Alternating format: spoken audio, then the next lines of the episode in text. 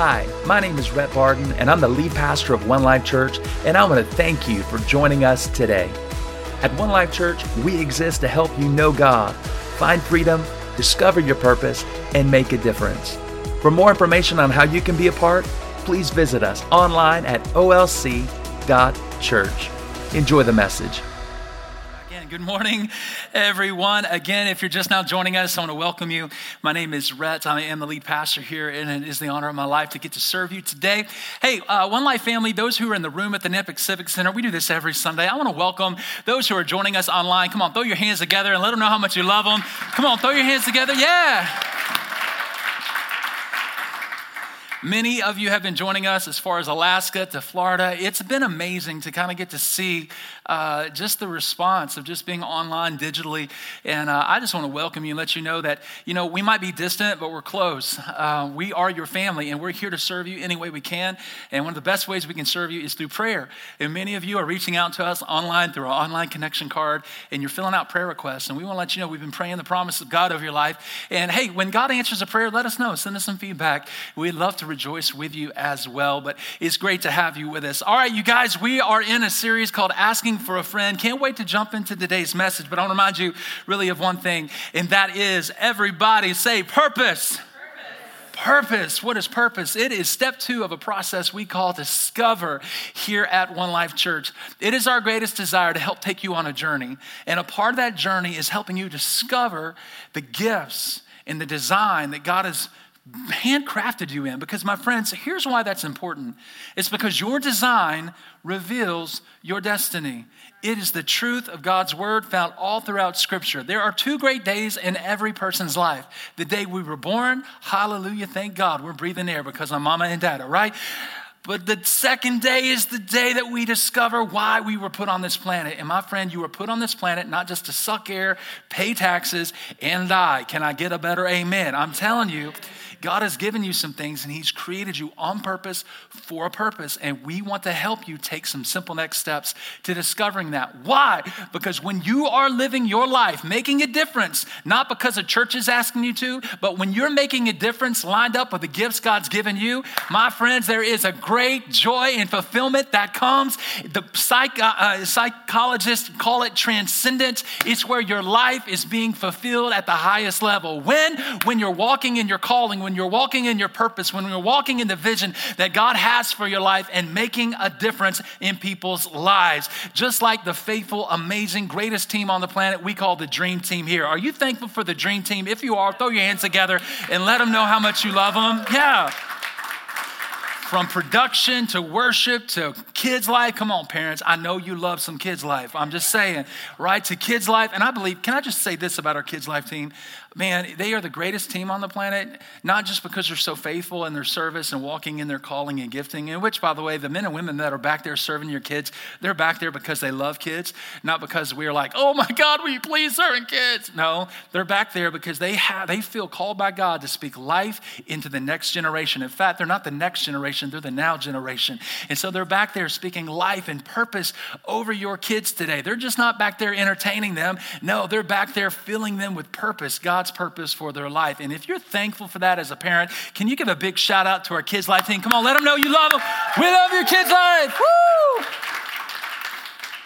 And so, purpose is all about giving you the opportunity to take a step to discover that, to give you an opportunity to join the dream team to make a difference. It happens at 11 a.m., which you're like, oh man, I missed it. Yeah, guess what? It happens the second and fourth Sunday of every month. And so, if you're attending this service today and you're like, man, I'd love to do that, come back next week to the earlier service to 9:30, and then stay and attend the step one and step two of our Discover process. It is a lot of fun. All right. We are a message note taking church, everybody. It simply means we like to take notes. In fact, we love to take notes. Uh, I want to encourage you, if you're in the room today, to go to olc.church, swipe down, click on the button that says message notes. And I cannot underestimate this, okay? Today's message, I believe with all my heart, it has the power to save somebody's life. I really mean that. We're going to be answering a question today that you asked that is probably one of the toughest, heaviest messages that I've ever had to deliver in the history of our church or, or my life. And that is, you asked the question, and the question was, what does the Bible say about depression? What does the Bible say about mental health? The Bible has a lot to say about it, actually. And so, if there's ever been a message that I would encourage you to take notes for, because here's the reality every single one of us, if you're 100% honest, you might not be depressed right now, but you've either been depressed, you are depressed, or you're entering into a season of depression. It's not a matter of if you're ever going to be depressed, it's just a matter of when you are going to be depressed. Because it happens. Why? Because we're human and you're going to discover some of that today. You're like, well, Pastor Rhett, I came to church to be encouraged. I could not think of a more heavier topic that has more hope infilled in it that is infused to bring you life today. And so the notes, my friends, aren't just something we do for just happenstance as a church. I really want to put this into your hands so that you have God's word, so that you can live this thing out when hell hits you on Monday. Come on, can I say hell in church? It's real. When hell hits you on Monday, you're going to be like, man, what does God's word say about this? I need, to, I need some tools in my tool belt to walk this out. You'll have something there. And so if you're online, you'll see the sermon notes are there available for you online under the screen. If you're watching on your phone or if you're online, you can click a button that says sermon notes. Guys, the best way that I can pastor you is to simply answer questions that you're asking. And you're asking this question because it is real. It is something, it is honestly an epidemic in our society today. And that is the topic around mental health and depression. In fact, as I've studied for this message and I've done a lot of research and a lot of studying this week, in fact, I've changed this message like 20 times. Ask my wife. I've realized that this is a huge topic. Like, the truth is, depression, in my opinion, is probably the number one health problem we're faced with, not only in America, but around the world. And so I want to say this, my friends I'm not a doctor, I'm not an expert on the topic, okay? I'm not a professional counselor. But what I am is a pastor. I'm a man who's fallen in love with God and his son Jesus, and I've been serving him for 28 years. And I've seen what God's word can do in a person's life. And he's done it a lot in my life too. In fact, I'm going to share a little bit of my story today. And a part of my story I'm going to share is some seasons where I've battled in depression myself, even as a Christian. Guys, in 2020 alone, antidepressants went up 300%. That's just 2020. Guys, this is a problem, and it's not just for the world to solve. My friend, this is a problem that the, it's time for the church to rise up to be the church and to be a part of the solution. Can I hear a good amen, somebody? So, before I get in the word, what I really want to do is I just want to bring you a few observations that I have found and discovered. And the first one is I need you to know this that mental health or even depression it can oftentimes be genetic and biological, okay? But not all cases are biological and not all cases are genetic. And so, it, in other words, if you're just allowing genetics or biology to play the whole narrative, you're going to be missing out on a whole lot of solutions that are out there for you in God's word.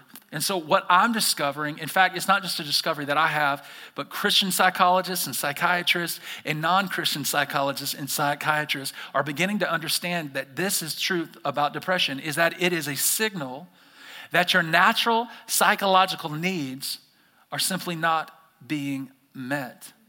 Depression is a signal that your natural psychological needs are not being met on a really deep level. So here's some good news. If you're depressed today, I got some good news, and that is, my friends, you are not a machine with malfunctioning parts. My friends, you're human. You live in humanity, and you're simply experiencing some unmet needs that are going on, maybe at a really deep level, that need to be reconnected or connected to some things that really matter. Now, I do want to say this I know that depression hurts. I know that it hurts. In fact, I've dealt a lot in my life with fear, with anxiety. Um, a lot of it stems, and I'm starting to realize this at 44 years old. A lot of it stems from an abandonment issue that happened in my early childhood when I was seven years old, and my mom ended her life by committing suicide. And so, I myself, even as a man who's grown to love God, still deal from time to time with anxiety and fear, and I understand, trust me, I understand the feeling of hopelessness and entrapment that it can bring. And what I want you to know is that depression, it's a form of grief, is really what it is. It's a deep form of grief that grieves your heart, it grieves your soul, and it grieves your spirit to the point to where it numbs everything in your life. And that is when you begin to walk in this depression, and all of a sudden now it's like I'm depressed, and it's like it's a signal saying, hey, there's some things that are out of alignment that need to come back into alignment. And I just want to be honest with you. There's not just one quick fix. This isn't like, oh, I heard a message on depression from Pastor Rhett, now I'm just woo, right? No. Now, this is a process and a journey, and some people's journeys are longer than others. And so your journey is your journey. And There's health and healing, and there's hope today for you. So I'm discovering that it's a signal. Second thing that I'm discovering is that unfortunately there is a huge stigma around this topic of depression. It's almost like a mark of disgrace, and especially it upsets me tremendously, especially in Christian circles. Because in Christian circles, a lot of us put on our best, put the smile on, right? We got to be perfect, right? Jesus has set us free. Who the Son sets free is free. Like, I have no issues. No, my friends, that is not the truth. Like, you are free, but my friends, you still are in a human body, right? Your body, spirit, and soul. And so you're this, you got a lot of things happening. And what I want you to realize is around this that your illness is not your identity. I just need you to know that. That is the truth of God's word. Your illness, your sickness is not your identity. I'll just give you one example. My friends, I'm wearing glasses today. Why am I wearing glasses? Well, I'm wearing glasses because my organ in, in my body, which is called my eye, it, it's not functioning at top efficiency, right? But none of you think I lack faith. I hope none of you think that like I'm any less than a Christian because I'm wearing glasses. And I just want you to understand something. The mind is also a part of the body. The mind is an organ. So if you're not going to think any less of me because I got a problem with my eyes, then we shouldn't be thinking any less of an individual who might be struggling in the mind. Can I get an amen, somebody? So I want you to know that it's not a sin to be sick, everybody. What you're feeling is not who you are. It's not who you are. It's just simply something you might be struggling with at this moment. And what I want you to know today is that it is okay to not be okay. It's okay to not be okay. If you're our guest here today, I need you to understand something. You walked into a hospital for the hurting. There are no perfect people here, including the one who's speaking to you today. We all got issues. Let's stop pretending for a moment. I got issues, you got issues. If you're in this room or online today and you don't think you got any issues, that's your issue, everybody. It is. We got issues that we're all trying to allow God to heal in our life. And it was always a desire for me to create a safe place where we could be open and honest what's happening in our lives, where we could express what's going on on the inside, including our thoughts that can get out of alignment sometimes. Why? Why do we need a safe place to express it? Because what I've discovered is when you hide your thoughts, guess what? It loves to hide there. Depression loves to hide in the darkness. My friends, there are over 1 million people in the world every year who end their life to suicide. 40,000 of those are in the US alone. Guys, that's twice the murder rate. The number one killer in youth from 15 to 24, guess what it is? It's suicide. And it's one of the highest, highest death tolls in Idaho. It's just the truth. Statistics show when you break it down, there is one death to suicide every 40 seconds. Which means by the time we end this message, there are going to be over 60 people who have ended their life because they have lost hope in the battle of their mind. And so, my friends, if you're here today, maybe you or someone you know and you're contemplating suicide, I just want to give you some thoughts to consider. And that is this, my friends suicide is a permanent, irreversible attempt to solve a temporary problem. Suicide is a permanent, irreversible attempt to solve a temporary problem. In other words, it's not a wise solution. Can I just be honest? Like, the truth is, nobody wants to end their life, but the reality is, everybody wants to end their pain. And there's a difference between the two. And so I want to just encourage you with this truth. You don't have to die to end your pain. My friends, you don't have to die to end your pain. Now, I know when things get overwhelming because of pain, things that maybe were in your control or out of your control or whatever the situation might be, I know it can be absolutely overwhelming. And it can honestly feel in the moments that there's no way out. And it can seem at times that ending your life might be the best solution. But I'm just here to tell you that it's like setting off a nuclear bomb. It affects more than just you. And I can tell you this from a personal level because my mom and dad got a divorce when I was three. And at seven years old, my mom ended her life. She decided that she thought the world would be better without her. My friends, can I tell you, it shocked the world. Why? Because on the outside, she was the happiest, always had a smile on her face, always going out of her way to help people. She was the life of the party. She walked into a room and nobody thought, ever would have thought that my mom would have had any kind of mental health things going on. She didn't have a safe place where she could communicate. And so at seven years old, I'm told that my mom ends her life. And at some point in my life, I, I get to read the suicide note. And in the suicide note, it said that Rhett and my family will be better off without me.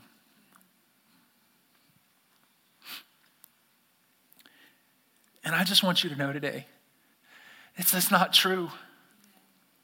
That was a lie from the pit of hell that tormented my mom.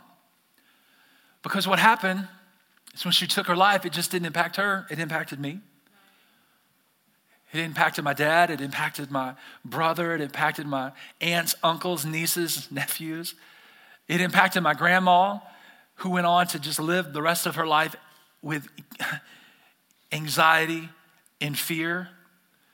It impacted some of my family members to where they've even tried to attempt suicide and haven't been successful because of the abandonment of what happened in this situation.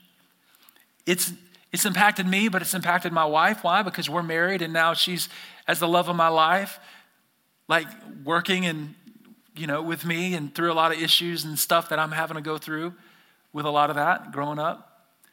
And if I'm not careful, it's going to impact my son sitting on the front row who's 13. And so you see, Suicide and ending your life doesn't just impact you, it impacts the whole world around you.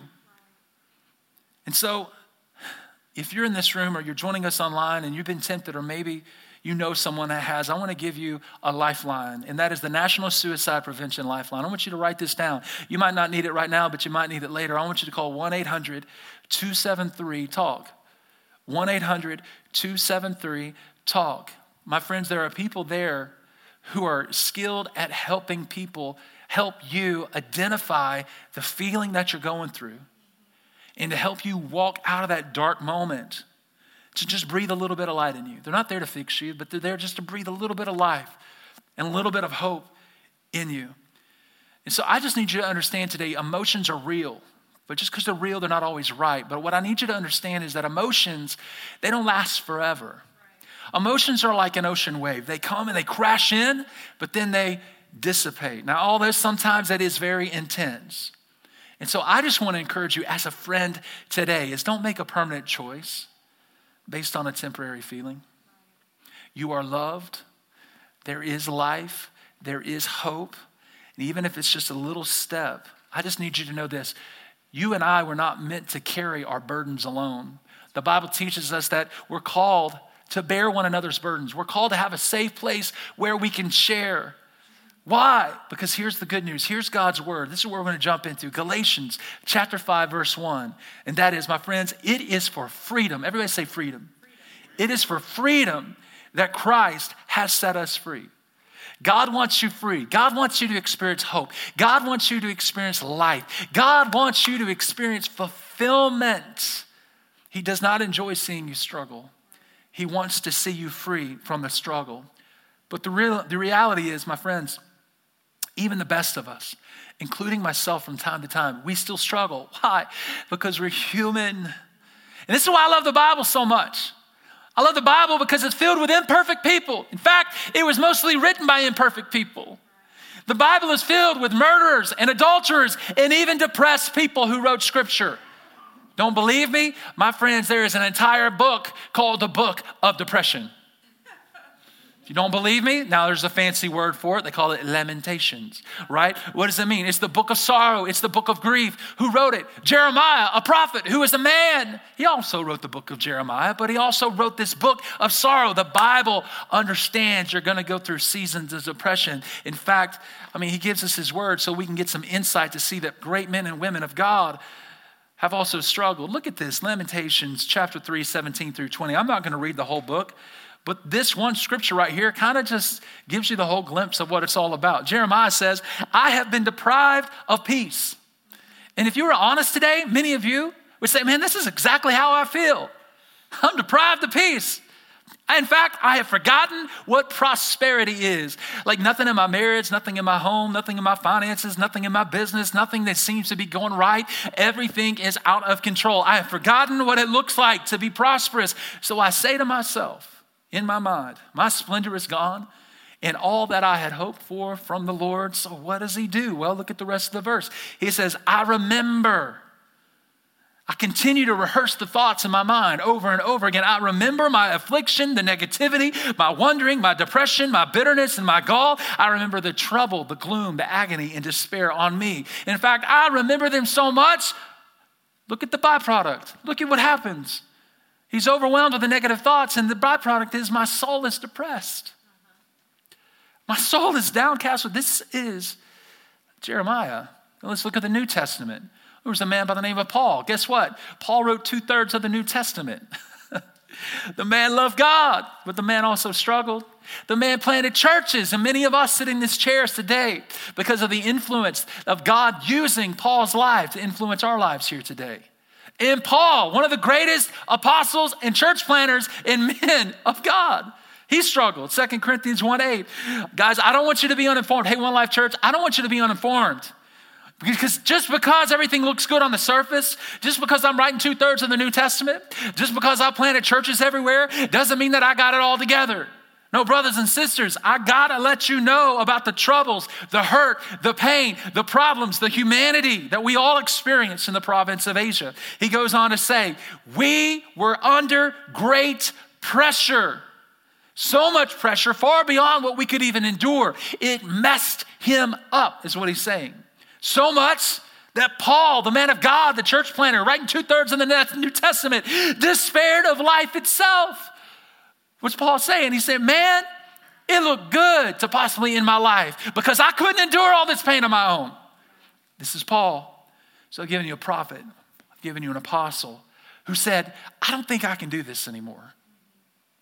So the Bible can relate to you, the Bible can relate to me on when we go through difficult seasons in our life. And so today, what I want to do is I want to look at another man. His name was Elijah. Now, Elijah was probably the greatest prophet that was ever mentioned in the Bible. In fact, we know Elijah was pretty popular because, number one, well, he didn't die. Uh, a chariot took him to heaven. That was pretty cool, right? Uh, and in fact, at the transfiguration uh, of Jesus Christ in the Gospels, you can read about it. We see Jesus transformed in his glory along sitting there with Moses and Elijah. So, somewhere along the lines, heaven elevates this man. But I need you to understand something. There was a tough moment in Elijah's life. And it didn't come after a low moment, like something bad didn't go down and it would send him into a downward spiral. It actually came out of one of the highest moments of spiritual victory in his life when he began to experience depression. And I just need you to notice that, and I need you to understand that. That sometimes on your most mountaintop experience, get ready, because on the other side of that could be a moment of depression. I don't have time to read all of the scripture, but I'm just going to kind of paraphrase and give you the Cliff Notes version. You can read about this in 1 Kings chapter 18 for you extra note takers. Two major victories happening for the Israelites. So there is King uh, Ahab, who's married to this wicked queen Jezebel. Wicked queen Jezebel can't stand God and serves all these other false gods and has all these other false prophets. And uh, Elijah says, Hey, you know, there's only one God. His name is Jehovah. And they're like, Well, let's do a battle and see whose God is really God. And so they do this battle. They go out to Mount Hermon, I believe it is, and they're sitting there, and all the prophets, 850 false prophets, are calling out to their God.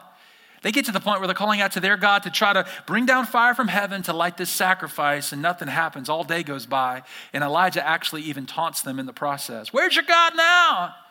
Even you can read about it. Your God must be taking a restroom break. But that's, re- that's the reality of what's going on. And so all these prophets are doing all their chants and they're even cutting themselves and doing all their pagan idol worship and nothing happens. And so Elijah steps up. He says, Well, let me show you the power of my God. I'm going to call down fire from heaven. In fact, I want y'all to douse so much water on this just because you're going to see fire come down, but not only that, you're going to see all the water around it dry up. And so a miracle from God happens. God calls down fire from heaven, the sacrifice is burnt, and all the water, the Bible says, is licked up. Like it's bam, zapped out. And in that moment, God began to get glory and honor. They're like, My God, there is no other God but God, the God of Elijah. And so it's a powerful moment. It's a victorious moment. God showed up. And then you keep reading, and all of a sudden, now there's this three year drought that's been going on. Elijah prays for rain, and rain begins to fall from heaven. And it's this huge, miraculous day, huge victory. And you would think that Elijah would be, let's go party, man, let's go celebrate. But no, that's not what happens. Look at this. 1 Kings chapter 19, verse 1 through 4. Now, Ahab, who is the wicked king, told Jezebel, his wicked queen, everything that Elijah had done. I can't believe Elijah called down fire from heaven. I can't believe the rain fell, all that, right? And how he killed all the prophets.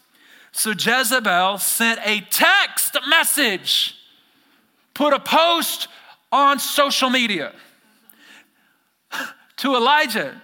And notice that she didn't send a person to kill him, she sent a threat, okay? Notice this. And by the way, you think that Elijah, a man who could just call fire down from heaven, take care of killing 850 wicked prophets, call down rain from heaven, end a drought, like you think like a text or a comment on social wouldn't do anything to him. But no, no, look at this. So Queen Jezebel says, May the gods deal with me, be it ever so severely, if by this time tomorrow, Elijah, I don't make your life like one of them. That was the comment on his page that day. And by the way, let me just give you some context. Elijah was tired, he was worn out, and he was exhausted. Why? Because the brother just got done running 30 miles all the way back to Jezreel. You can read about it. He says, The power of the Holy Spirit came upon Elijah, and he ran back. He ran back faster than horses in chariots. He was going back to the town so he could testify to the goodness and greatness of what God did and the miracle before King Ahab and Queen Jezebel could spread false rumors of, of no, that was really our God. And so the, I'm just saying, I'm worn out if I'm running a half mile. The brother ran 30 miles, you guys. He was worn, slap out. Look at this. And the byproduct of him getting this text, being tired, worn out, and depleted, was this Elijah was afraid. It freaked him out. It freaked him out. His emotions, his feelings got the best of him. So what did he do? He ran for his life. He ran for his life. When he came to Beersheba, and by the way, time out, I wish I could have time to teach this. Beersheba represents a place of an oath in Scripture. So here is Elijah, this man who has a covenant and an oath with God. God, I give you my life. I'm going to serve you. I'm going to do everything for you. And he goes back to the place of a covenant. What you're going to see here in a moment is he begins to complain. He's like, I don't want anything to do with this anymore. So he goes back to Beersheba. And when he was there, he made mistake number two, and that he left his servant there. Notice this. While he himself traveled away from his calling, traveled away from his purpose, and went to a place he was never meant to be, he went a day's journey into the wilderness. And he was alone, not only relationally, but he was alone in his thoughts. It says he came to a broom bush. Now, I don't know if they have broom bushes here in Idaho, but that's basically a low hanging tree, okay? He sat down under it and he prayed. Here's his thoughts. He prayed a prayer that I believe every single one of us, if we were honest, might have prayed over the past year and a half. He prayed, Lord, I've had enough. I'm sick and tired of being sick and tired. I'm tired. I'm worn out. I'm exhausted. And he said, Take my life. I am no better than my ancestors. Which, by the way, think about this for a second. Why in the world would he mention his ancestors in this moment? Unless he was thinking and comparing himself to his ancestors. So, this is what I want to do today. I want to give you four things that led Elijah into darkness. Now, I really wanted to do everything I could today to put together one complete, concise, beautiful, simple message, giving you the things that got him into it and got him out to, of it. But the reality is, it was just way too long. And so, what I've done today is in this Asking for a Friend series, this answer specifically is going to be two part. Uh, today, I'm going to tell you what led him into it. And the next week, I'm going to give you a lot of really good news of how he got out of it. Now, it's important that you know how he got into it because when we see what got him there, we can see solutions along the way that kind of serve as signals for us to go, whoa, wait a minute, hold on. If I do this, then this might happen to me. Now, again, when it comes to depression, I just want to be honest and be truthful to you. The fact is that there is medicine, there are doctors, and there are things that you need that are beyond just God's word sometimes that you need in your life. And I promise you, it's God's word. Like I talked about my glasses, helping my eyes. Sometimes we need that. But not all factors are going to be genetically or biologically or going to need medicine. Because if that's the whole narrative, we're going to miss out on some real solutions. And so let's look at some of the things that weren't genetic or biological that led Elijah into a place of depression. Number one, he was led by his feelings. Write that down. He was led by his feelings. It says Elijah was afraid and Elijah ran for his life. And it happened after the highest of highs. His lowest of lows came. Why? Because he was tired, he was worn out. And I'm just here to encourage you please never make a huge decision when you are depleted. Why? Because you can't think straight when you're tired. My friends, I'm going to be very honest with you. The day that I'm most tired is Sunday evening. I'm tired, I'm worn out, I'm exhausted, and I'm depleted. My wife knows that, my overseers know that, and my best friends know that. And so, what do I don't do? I don't make major decisions on Sunday night. In fact, sometimes it bleeds over into Monday because I'm spiritually tired and exhausted and worn out. And so, if I was ever going to do stupid, because I'm a pastor and I'm a human just like you, if I was ever going to do stupid, I would do it on a Sunday evening or on a Monday. Why? Because that's where I'm most vulnerable. And I just, I'm telling you that. Why? So you're like, oh, Pastor Rhett's got issues. No, yeah, I'm telling you that so that this can help you because the reality is you need to be aware of those moments in your own life. If you're ever going to get help, if you're ever going to find hope and healing and stay in a place of victory, my friends, you've got to be aware of, of when you are tired, when you're worn out, and when you're most vulnerable for the enemy to come in and play mind games with you. Because, dude, I'm telling you, like six people could have given their life to Christ. 20 people could have been water baptized. But all I'm thinking about is one thought, one thought, one thing I said, one thing I didn't say. Well, I wonder how they feel. I don't how, and next thing I know, I'm just going down this spiral of negativity in my mind. And next thing I know, I'm a worthless human being. I'm the worst pastor on the planet. Why does anybody even come to this church? I don't know, like, right? And none of it's true. Because I get in this mind game, and it always happens when I'm I'm negative or when I'm tired and depleted. And so, what I'm just trying to tell you today is Never, never make a major decision when you're tired. Elijah made a major decision when he was tired. He simply forgot who he was and he forgot who his God was. Why? Because he trusted his feelings. And my friends, your feelings will lie to you. A lot of us get married, right? When we're married, that first year is woo, it's all chocolate, right? It's all roses. But after you're married for about six months, a year, you can't build a marriage on chocolate and roses. You can't ask anybody that's been married past three months, right? No, you build a marriage on commitment. You build a marriage that says, you know, even when I don't feel like loving you, I'm still going to love you. Why? Because feelings come and feelings go. Feelings are like a crash of a wave. They come in and then they dissipate. So don't build your life on emotions. Don't build your life on feelings. That's why John chapter 8, 31 through 32 says, No, I want you to build your life on God's word. why? Because when you know the truth of God's word, the truth will set you free, everybody. I preached a whole series last month on the importance of honoring God and getting God's word into your life and loving it and living it and building your life upon it. I'm not going to repreach that message. But we cannot build our lives on our emotions and be led by our feelings because we'll end up making some mistakes along the way that will lead us into darkness. Second thing we see Elijah do is that he isolated himself isolated himself. We notice he left his servant there while he himself went a day's journey into a place he was never meant to be alone relationally or with his thoughts in the wilderness. And I just think this blow, it blows my mind. Guys, we live in a society in the point in history where there are more connections at our fingertips. But yet, according to research, we are still the loneliest society in human history. We're the loneliest society in human history. I want to remind you guys that the first problem in the Bible wasn't sin. The first problem in the Bible was solitude. The first problem wasn't, well, the devil made me do it. No, the first problem was being alone. Genesis 2 18, the Lord God said, It is not good for man, for woman to be alone. It's not good. It's not good to be socially distant. Now, listen, it's good from time to time to be physically distant, but it's not good to be socially distant. And by the way, the leaders in the, uh, of our country and our nation, I don't fault them at all for coming up with that phrase. They did the best they knew how with something none of us have ever dealt with before in our entire life. But when I heard the phrase, it upset me deeply because the very thing we needed the most was social connection, and we could still do that at a distance. We don't need to be socially distanced. Why? Because we're not just a body part, we are a body. Yeah. Romans 12, 5. Since you and I, those who are followers of Jesus Christ, who have professed faith in the Son of God, who have experienced love and life and hope that comes through Christ, we are all one body in Christ. And we belong not just to me, no, we belong to each other. And each of us needs all the others. My friends, if I were to cut my hand off right now, I know it's gross, and set it to the side, what's going to happen? This hand, severed, is going to shrivel up and die. Why? Because it's disconnected from the very thing that gives it life. And many of us as Christians, we're malnourished. Why? Because we're doing life alone, disconnected from the body of Christ, thinking we can handle this on our own. And my friend, you can't handle it on your own. Why? Because you're just a body part and you need to be a part of the body, connected, living out your purpose, making a difference with your life.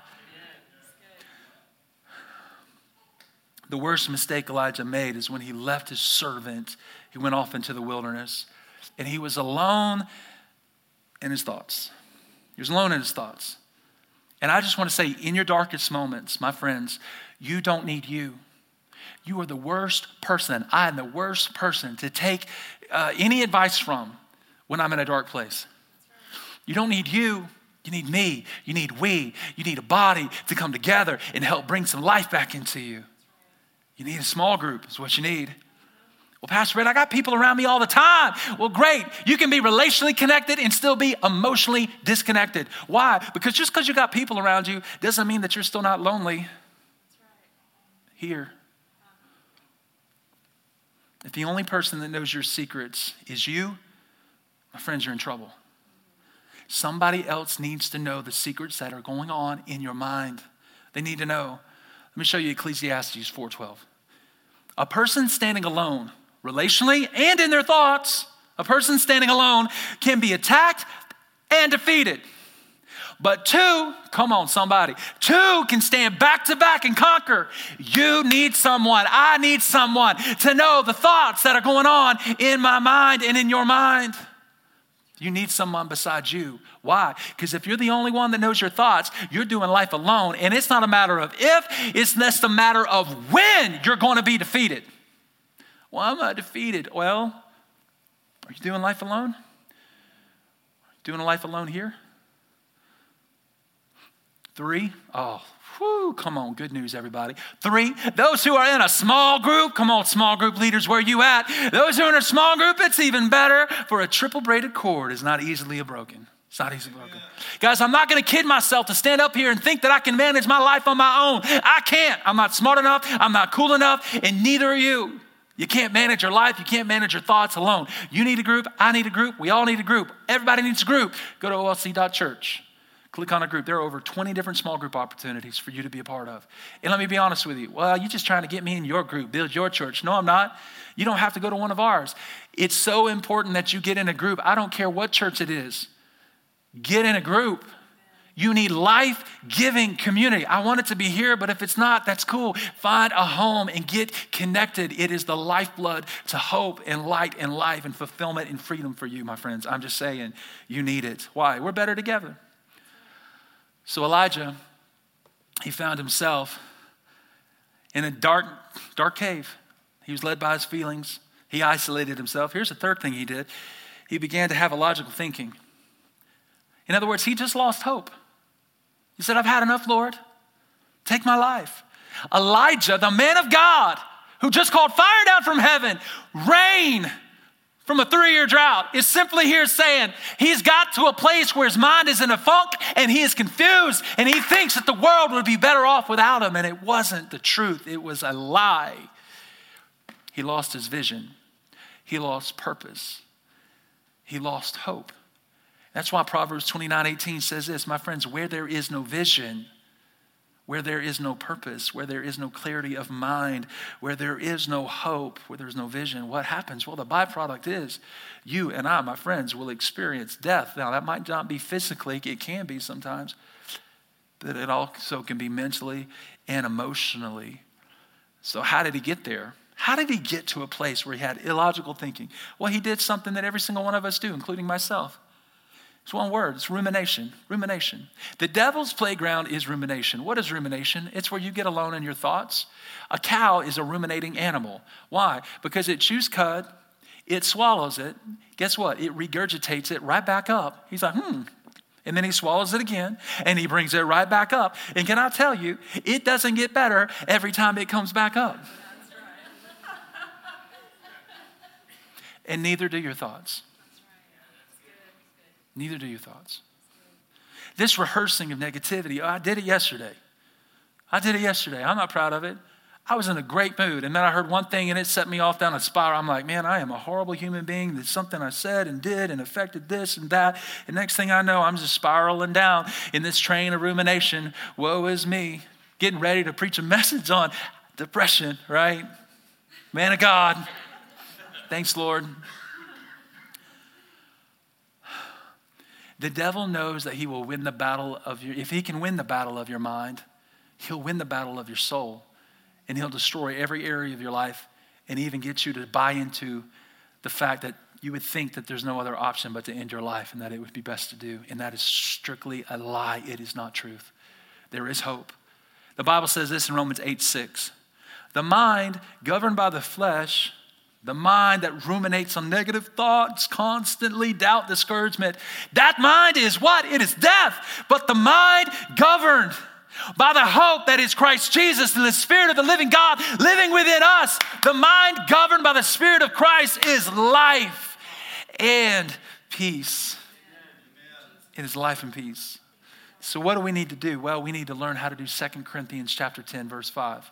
And that is, we've got to learn how to demolish arguments and the lies and the self talk and the pretense that sets itself up against the knowledge of God. How do we do it? By taking captive every thought and making it obedient to the Word of God, to making it obedient to Christ Jesus.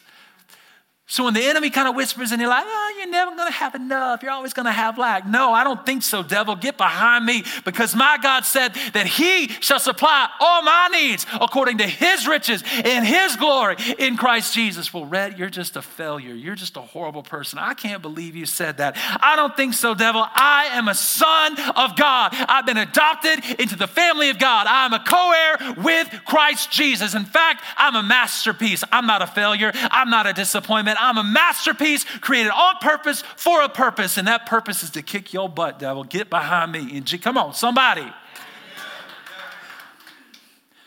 I am saved, I am set free, I am whole, I am healed. It's the song we sang this morning highly favored, blessed, anointed. I don't feel like it, but it is the truth of God, and I've got to get God's word in my spirit. And my spirit says, I will bless the Lord, oh my soul, and all that's within me will bless his holy name no matter what I'm going through, no matter what I'm facing, no matter how much depression, no matter how much negativity. I will bless the Lord. I will make my life and my mind align according to God's word and remind myself who I am in Christ Jesus. What am I doing? I'm basically trying to teach you you've got to know God's word and align yourself back to the point of center. And if you don't know God's word, can I just encourage you to download the Bible app called the YouVersion? It's free. There's one sentence on there every day. And I would just love to get at least, if one little step is just you taking the pain that it is to open your phone, because I know how it can feel. Like it's hard to do. Download that app and every day open it and let the first thing that you see be one sentence from God's word. If that's just the little glimmer of hope that you need, I promise you that will help and that will begin to help you take you on a journey of freedom. Right. Philippians 4 8 through 9. This is why I need you to do it. Because it says, finally, brothers, sisters, those who call themselves Christians, whatever is true, whatever is noble, right, pure, lovely, whatever is admirable, if anything is excellent, if anything is praiseworthy, this is what I need you to do. I need you to think about these kind of things. Notice Netflix Hulu, CNN, Fox, none of those are on the list, everybody. Nothing wrong with those per se, but what goes in comes out. What goes in comes out. A lot of times, people are like, well, I can't experience the peace of God or the presence of God. And I would say, well, the peace of God and presence of God is here, but maybe the volumes, volume of the world has turned up way louder to where you can't hear his voice and you can't experience his presence. And I'm just saying, for wherever you are on your journey, there might be some things God's asking you just, hey, if you just turn that down a little bit, you'd be able to hear me speak and you'd be able to experience my presence and get a little bit of peace. Because I'm just saying, I read the news. I used to let it engulf me. And when I did that, I just inundated myself with it. I lost all kind of peace. But now I have what I call selective ignorance. Do you know what selective ignorance is? I am fully in control of what I want, what I want to know and what I don't want to know. Now, I'm no fool. I read it, I spend maybe five minutes and I read some of the headlines just so I know what's going on. But can I just tell you, by doing that, I'm still aware, but I'm also very God aware, and I've got peace, wonderful peace, right? Anybody grow up in the church back then? You know, I got the peace of God, peace of God running through my life, and you can too. I like this quote, Brian Tracy, leadership uh, influencer. He says, Your mind is like a garden. If you don't deliberately plant flowers, in fact, let me say it this way if you don't deliberately plant God's word in your mind and tend carefully, weeds of anxiety, fear, and depression will grow without any encouragement at all. And isn't that the truth? One of the greatest weeds that you and I that have to tend to and have to rip out constantly in our life is one of the greatest weeds that Elijah had to deal with, and it's number four, and that is comparison. Comparison. He says, Guys, I'm no better than my ancestors. I'm no better than my ancestors. And again, why would he think that unless he was comparing himself to others? You and I, every day, are faced with comparing our miserable moments with everybody's highlight reel on social media. Guys, nobody's life is that perfect. Nobody's kitchen is that perfect. Nobody's living room is that perfect. Nobody's vacation is that perfect. Everybody might be smiling on the outside for that one little whoop, but then after that, they're miserable. It's the truth. Instagram isn't real. We put out there what we want people to see, right? None of us were meant to know what somebody else had for dinner last night. None of us were meant to know what kind of shoes somebody else bought. Nobody else was supposed to know what we got for Christmas. Nobody else needs to know what kind of vacation you just went on. We weren't meant to know this stuff. And the devil knew that. And guess what? He created a tool, and I think it is by the spirit of the enemy in our world today. He created a tool, throw in our hands to get us into this comparison. You've heard this Theodore Roosevelt said this Why is all this important? Because I just need you to understand that comparison is the thief of joy. Comparison is the thief of joy. Throw that on the screen, my friends, so they can see that. The more you wonder what somebody has, why they have it, why they went there, I wonder what they did there. The more that kind of ponders in your mind, the more it robs you and I of the joy that God wants to give us we forget the blessing that is our own life and our own family and what God's done in our life when we're constantly comparing ourselves to others. That's why my prayer for you is Romans 15 13. May the God of hope, may the God of hope, He's a God of hope. He's not mad at you, He's in love with you, and He wants to give you hope he wants to fill your life with all joy and peace as you do what? As you trust in your emotions, as you trust in yourself and isolate yourself, as you compare yourself to others? No, but as you trust in Him. I love this. This is so good. And it's so that you may have what? When you trust in Him, not only that you can have hope, but that your hope can overflow. So you can have more hope than you need so that you can give hope to somebody else. And that hope will overflow and overflow. And you can see we can change the world with the hope of God. But it comes not with trusting ourselves, but trusting who? Trusting God. Trusting God. If you're here today and you've been led by emotions, I get it. Guilty. If you're here today and you've isolated yourself, I get it. Guilty, I've isolated myself from time to time. If you're here today and you've fallen in this illogical thinking of just negative thoughts and just, you're at a place where your mind is confused and you're thinking about ending your life, I want you to know the truth is, my friends, there is light, there is hope.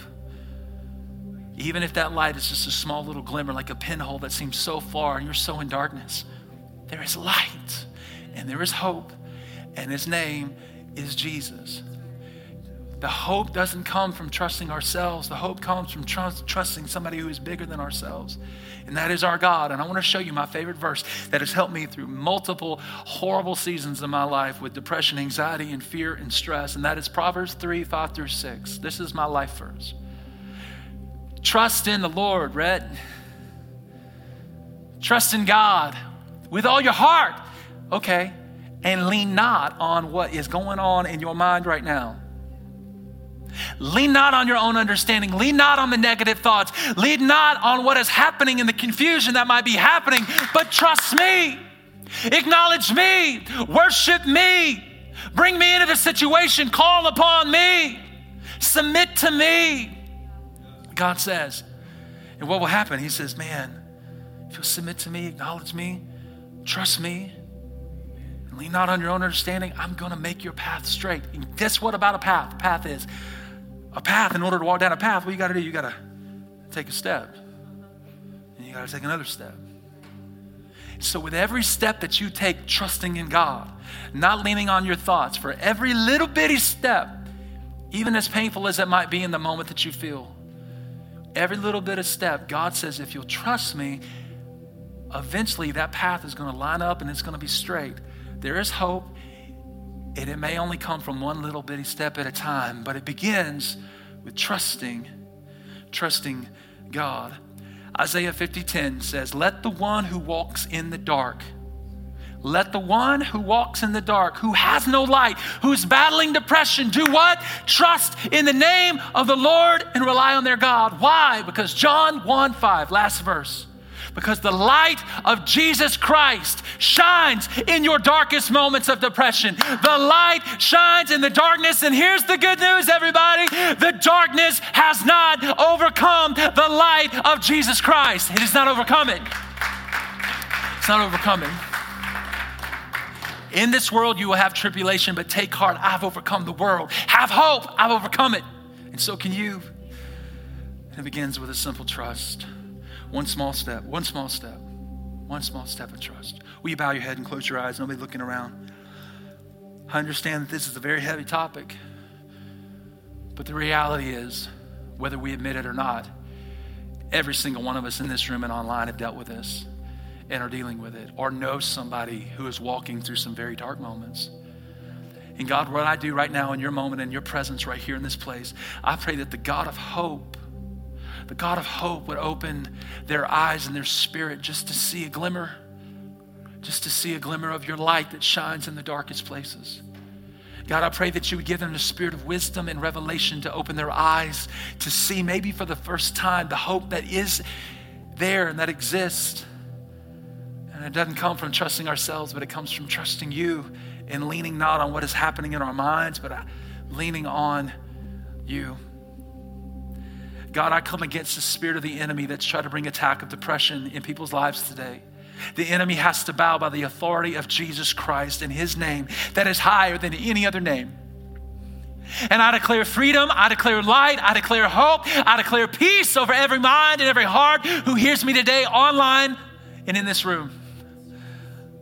Enemy, you have no authority over the life. You release your hands off them in the power of Jesus Christ. I pray that the peace of God would begin to transcend your understanding and guard your heart and your mind. I pray that you would just begin to simply take next steps to draw close to God, who draw close to you. And I pray that you would experience hope, joy, life, and peace, and the fulfillment that comes. There is freedom. It is for freedom that Christ has set you free in Jesus' name. Now, with every head bowed and every eye closed, some of you are here today, and if you're honest, you say, I don't have a relationship with God, but I need a relationship with God. Why? Because I want to be free. If you're in this room, I'm not going to embarrass you. I'm not going to call you down front. I promise you are in a room full of people who have made this decision as well. But if you're here today or maybe online, I would encourage you, man, say, Pastor Rhett, I want to come into a relationship with God. I'm not waiting anymore. I'm not playing any more games. I want freedom. I want hope. I want life. I want Jesus. If that's you, come on, raise your hand all across this room right now, let me know. God bless you, sir. God bless you, ma'am. God bless you, sir. Come on, this is your moment. Don't miss this moment. God loves you, He's for you. He gave His best for you. His name was Jesus. You can put your hands down. God bless you. Greatest, greatest decision of your life. I'm so proud of you. Some of you didn't raise your hand, but you know you should have, and you're feeling in your heart right now. I just want you to know it's not about a hand raised, but it is simply about a heart that connects with God. Can I encourage every single one of you to say a prayer like this? Come on, say this with me to say, God, thank you for wanting to have a relationship with me. Thank you for Jesus. Today, I declare my trust in Jesus. I believe He died. I believe He rose again to pay for my sin. I believe that Jesus is the Son of God. And I give my life to you, Jesus, because you gave your life to me. Forgive me, change me, come live on the inside of me. And I'd encourage everybody to pray this. Say, Jesus, shine your light in the darkness. Shine your light in my soul. Help me. Give me the hope that is the light of my salvation. In Jesus' name. Everybody said amen. Amen. Come on, you guys who have people give, give the heart to Christ. Can you throw your hands together and celebrate? Come on, greatest decision of your life. Way to go.